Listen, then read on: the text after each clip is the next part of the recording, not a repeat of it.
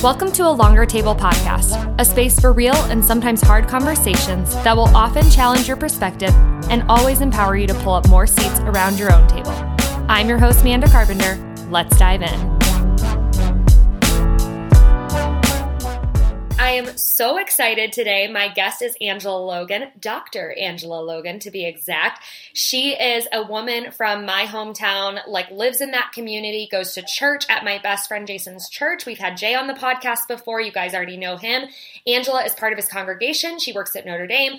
We could say a lot of things about you, Angela, but I'm just so excited that you're sitting at my table today and that we get to welcome your voice into our community. Thanks for being here.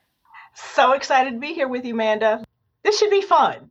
Oh, it will be fun. I mean, you're a blast to chat with. We were chatting right before we hit record, and it's just you. I just want to stop talking and let them hear you as much as possible because you are so wise. You have a lot of good things to say.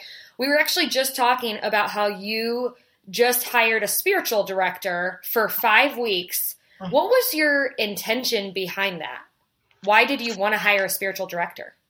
So I've been wrestling with some things with God and my life and trying to make some hard decisions. And one of the things I decided was that if you want something different, you have to do something different.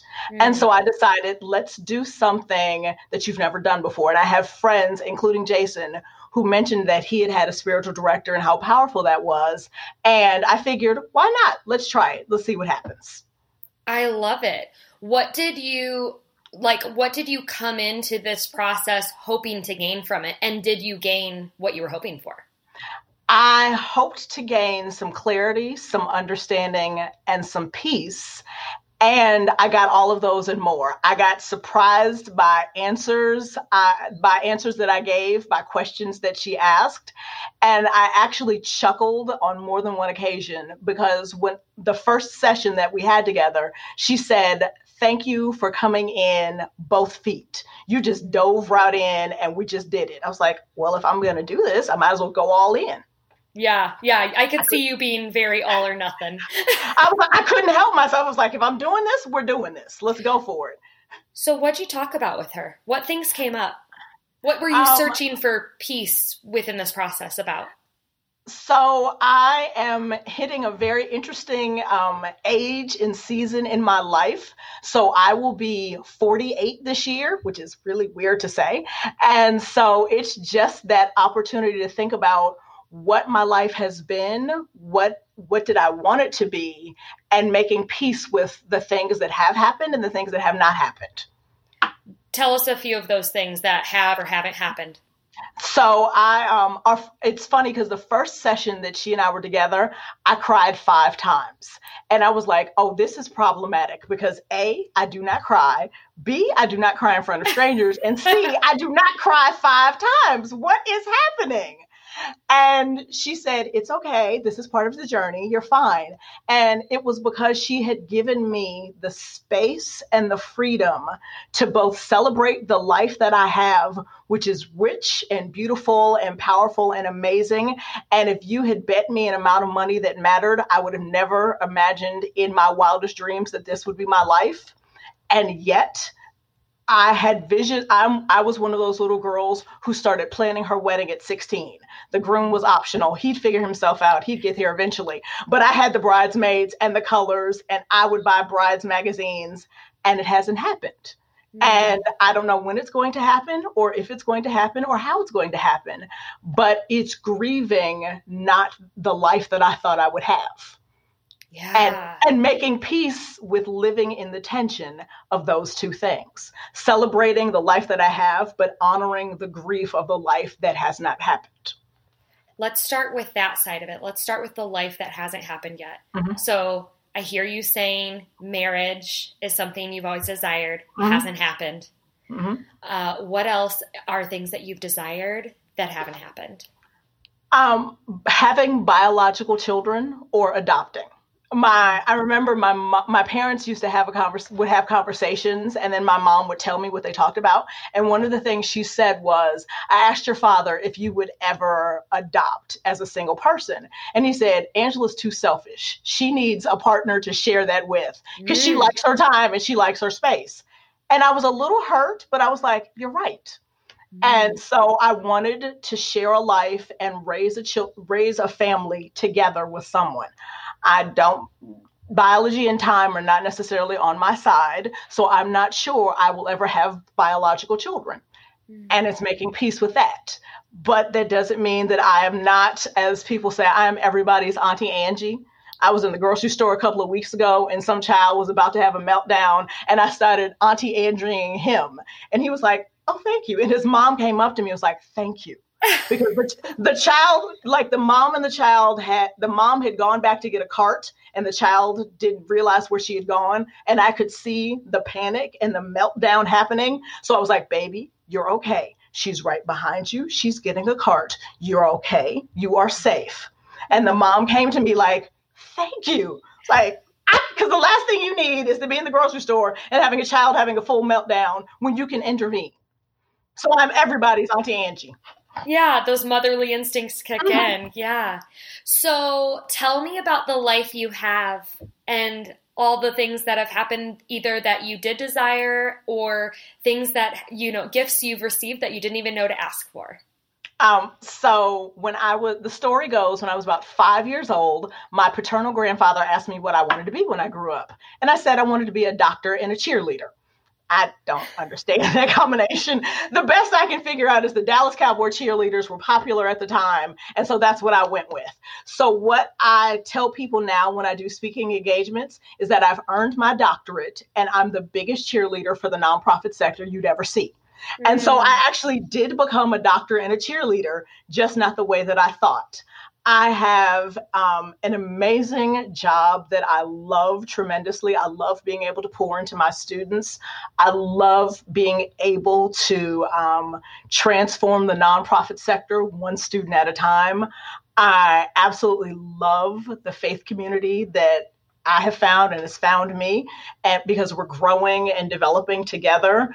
I love my friends and my godchildren and all of the relationships that are happened. And I couldn't have imagined that, um, to borrow a line from LeBron James, I'm just a kid from Warren, Ohio. We don't become professors at the University of Notre Dame. Mm. That just doesn't happen. My mm. father, my father was a truck driver growing up. My mom worked in a worked um, a blue a white collar job in a blue collar factory. We don't do those things from my hometown. Wow. So yeah. Wow. It's incredible.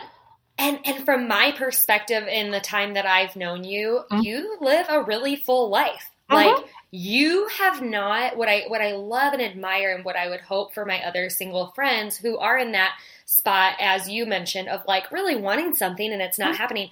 But but you haven't put your life on hold. Like oh. you have pursued things, you've traveled, you yeah, you just live a very full life. And with that, you put those motherly instincts to work because you're a godparent. So let's yes. talk about the fact that you're a godparent. Yes, I am the actively engaged godparent of 3. 20, almost 18 and 16. I have um, I met the 20 year old when she was three days old, the 16 year old when he was one day old, and the almost 18 year old when he was three months old. They are my they have my heart and my wallet. Mm, I love that. Time. Can I be your Can I be your godchild? I need your wallet. Get, get, in line. There's a line forming behind you. Oh, that's hilarious. That's yeah. amazing. Wow, man, I okay. So I want to back up just a little bit more uh-huh. in your uh-huh. story. I know you are from Ohio. Yes your parents, you described them a little bit. Would uh-huh. you say that you had a pretty good upbringing? Did you have a Christian upbringing? Like, how did you even end up in a faith community? And how, really, my question is, how has your faith evolved from childhood to where you're at today? Give me some specific examples of how your faith has evolved or your beliefs have changed. Because I love, one of my favorite things is meeting people who believe something at 20 and believe uh-huh. something entirely different at 40, or who Absolutely. believe something at 15, you know, you know, just like whatever. But T- give us an example of how your faith has evolved from your childhood to today. So I joke that unintentionally I earned a master's of divinity starting in kindergarten. So because both of my parents worked outside of the home, the only school in my community that had all day kindergarten was the Catholic school. So I am not Catholic, but I had thir- kindergarten through 12th grade Catholic school education.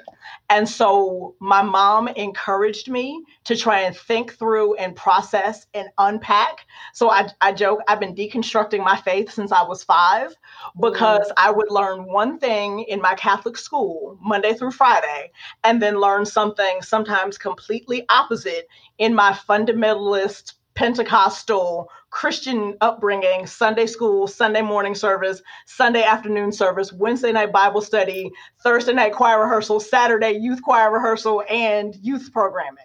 You basically so you, grew up in a church. I grew up in a church. My great uncle was the founding pastor of the church that I grew up in. It was hysterical. My mom was in the choir. My grandmother was second row. I did, people at, at, my current church are always amazed that I am so comfortable speaking in front of everybody. I was like, I've been speaking in front of a church since I was five years old. The minute I knew how to read and or could memorize, I, been, I was doing an Easter speech and a Christmas speech. So what my wow. faith looked like at that point was very was religious and not very relationship oriented. It was it was a whole bunch of thou shalt nots what you can do, what you can't do. I can remember vividly being told um, I couldn't wear pants to church. I, there were lipstick and earring checks. So if your earrings were too big, I had to take them out. If my lipstick was too bright, I had to take it off. There were also skirt length checks because it was you didn't want a man to stumble if you were wearing a skirt that was too short. Now we can unpack all like, whoo, freedom is a beautiful thing. Yeah. So as I got older, one of the turning points for me was my pastor that I had in college. And he used to always say, You've got to know that you know that you know that you know. So forget what your mother told you, forget what I told you. And all you're getting, get some understanding. So read and question and push back and force force me to come up with answers that make sense mm. and get into the weeds with God like this is not making sense. Help me understand it and send people to me to help me think through this. Because mm. I've questioned I questioned authority. It, it was in my nature. I didn't mean to but I always because my mom encouraged me my mom and my dad encouraged me to ask good questions and to take nothing at face value. That faith is important and but you have to have your own sense of faith and understanding and then as i've grown and involved and attended um, different churches that has always stuck with me mm, that's fascinating mm-hmm. and it sounds like your relationship with faith today is more relationship based versus religion absolutely. and rules rules like okay yeah um, there was someone i remember a woman um, she'd been on i think it was ellen a couple of years ago it was an older woman and she called in and she said i love jesus but i cuss a little i was like this is my girl this is who i am oh. i do oh. all the things that i was told that i couldn't do as a child because that would somehow hinder my relationship like god knows my heart really will be okay yeah, I find myself so often, and not that I think like I should go out of my way to try and curse, right? Like I'm, right. I'm not saying that, but I, I, I so often come back to God only cares about the condition of my heart. And we get Absolutely. We as humans like to get so caught up in the the just outward appearances and and the legalistic things and that feels good sometimes because we have control over those things and we can hide other things that are deep down inside. We can hide our envy, we can hide our gluttony. Sometimes we and so it's like oh my goodness. So we could go on and on about that. But I I feel you. I feel you. Having a relationship with God has been so much uh, honestly just more fun than yes. having a set of rules. And it's liberating and it's realizing yeah. that I don't have to fit into the model of what people tell me it should like, look like. Mm, that yeah. I can figure this out and it works and it makes sense. Yeah. So I have two more questions for you. As you know, I keep my I keep my episodes short, but here are my two questions. I'll go one at a time because you can f- feel free to to run with it. My first question is what is something or a type of person what belief might someone hold or or something that you strongly disagree with and uh-huh. the reason i'm asking this question is on on my podcast a longer table I often try to help myself and all my listeners understand how do we bridge the gap between people who think differently than us and believe differently than us. And so mm-hmm. I'm curious, what's a belief that someone has or an unawareness about somebody that is really, really hard for you? And how do you still sit at the same table as them? Hmm. I think for me, one of the things that I often struggle with is people who don't i'm going to say this um, people who don't understand what privilege looks like and how do you have the conversations around privilege. So i always tell people um, when i do diversity and inclusion workshops i always say looking at my own life there are areas of my life that i don't have privilege in period full stop. I am a woman i am an african american woman by default, that means that there are certain areas that I don't have privilege in. However, I am also a cisgender heterosexual Christian middle class who was raised middle class woman who has earned a terminal degree. That gives me a whole lot of privilege in this country. Yes. And so my responsibility, my duty is to use the privilege that I have to help those who don't have that same privilege. Yes. So what Amen. that means so what that means is fighting for the poor, fighting for children, for folks on the margins, fighting passionately for my LGBTQ brothers and sisters that they feel seen, safe, and known. Fighting for my Muslim and my Jewish and my atheist and my fill in the blank brothers and sisters who are often made to feel on the margins. Like, no, ma'am, no, sir, because I know what it's like to be on the margins. Mm. And so, what can I do to invite someone from the margin to the table? Let's have a conversation. Yes, nobody can hear me, but I am over here snapping as you take us to church. Yes. So, I'm curious too, really quickly, before I ask you my to kind of follow up with that. Mm-hmm. Okay, so even if we go over a little bit, I'm okay with that because you're wise and people want to hear you and I want to hear you. So, my follow up question to that is Did you always believe, though, the way you do about LGBTQ now? Like, I'm not actually asking your stance on anything. I hear you saying, I want to make sure they feel loved, seen, and safe. I hear you saying that. Mm-hmm. My guess is that, and I could be wrong, this is an assumption that I'm bringing to the table that when you describe the upbringing you had in a black community in a mm-hmm. church i'm going to guess that lgbtq that that you did not grow up hearing that we need to make them feel safe seen and loved am i wrong so yes and no so this is one of those what i heard in church versus what i heard at home so i can remember being 12 years old and meeting one of my, bro- my, one of my father's brothers for the first time in my life. And i didn't understand why it took me till i was like 10 12 years old to meet him.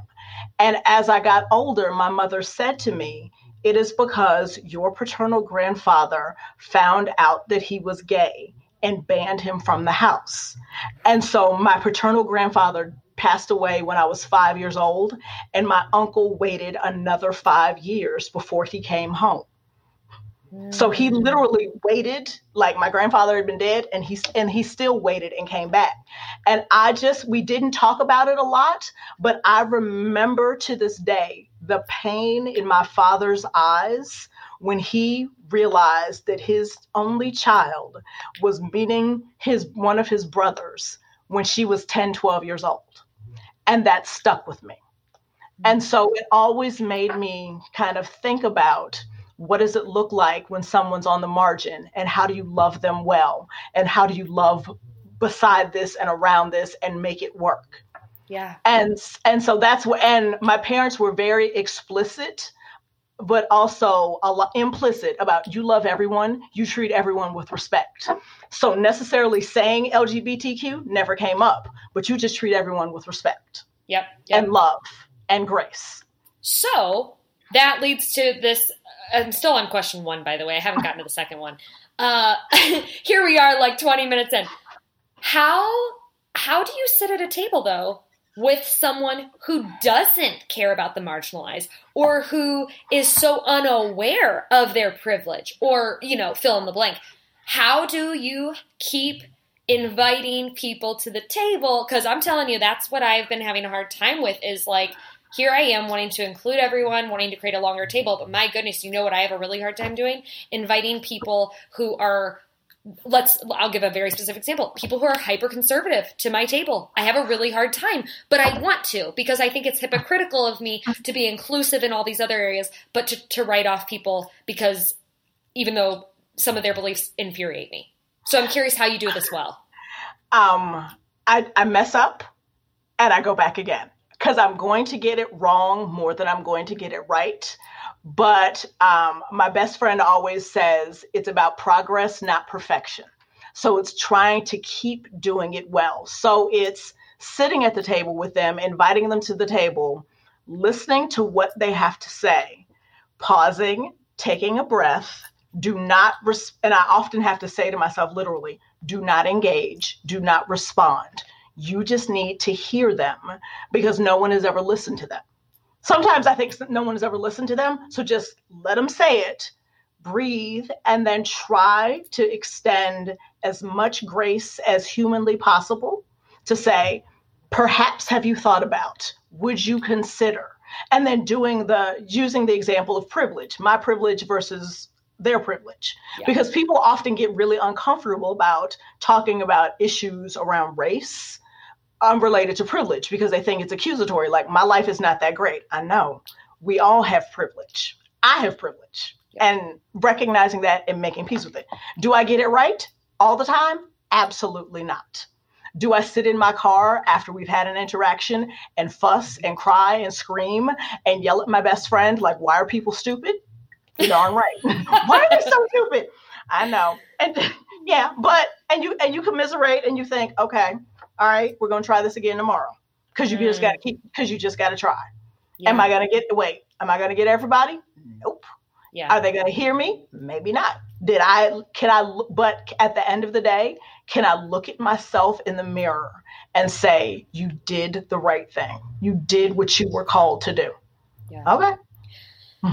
Yeah, living with integrity and really recognizing that there isn't a single person we wouldn't love if we knew their story, oh. and that the way people believe, the way they interpret scripture, all of that, every single bit of it is shaped not only by their upbringing and their life experiences and the color of their skin, but like it, it is. It, we can't argue with uh-huh. people in the ways that they believe on both ends of the spectrum, and so getting to know them and their story has been like one of the only things that's helped uh-huh. me. I, I start to have more compassion and empathy. And I love that you suggest coming back with the response of like, hmm, pausing. Would you consider? Have you ever thought about? Like, I, I really like that. That's very practical. Okay, my last question for you as we wrap up our time here. And you can take this however, whichever direction you want to take it. What advice would you give to yourself at 25? Because the average listener of my podcast is in their late 20s, early 30s, uh-huh. and they're all different, right? Like there's men listening to this, there's women, there's black, there's white, there's so many different people. But I think there's something holy and sacred in your life experience. And so, uh-huh. what would you tell Angela at 25? Don't be so serious. Laugh more. Cry more travel more, and just go for more. Mm. It's not going to turn out the way you think it's going to turn out, but keep planning, keep dreaming, keep believing, but be comfortable in the ambiguity that if this doesn't happen, I heard I saw somewhere online that um, people one of these things when life doesn't go you, the way you think it should go, just pause and yell plot twist and start over. Like plot twist, here we go, because yeah. you can't you can't plan for it. We plan we plan God laughs. Like okay, we'll see how this works. So you just just have fun. Yeah. And enjoy. It's a great ride. You only get one. You only get one life.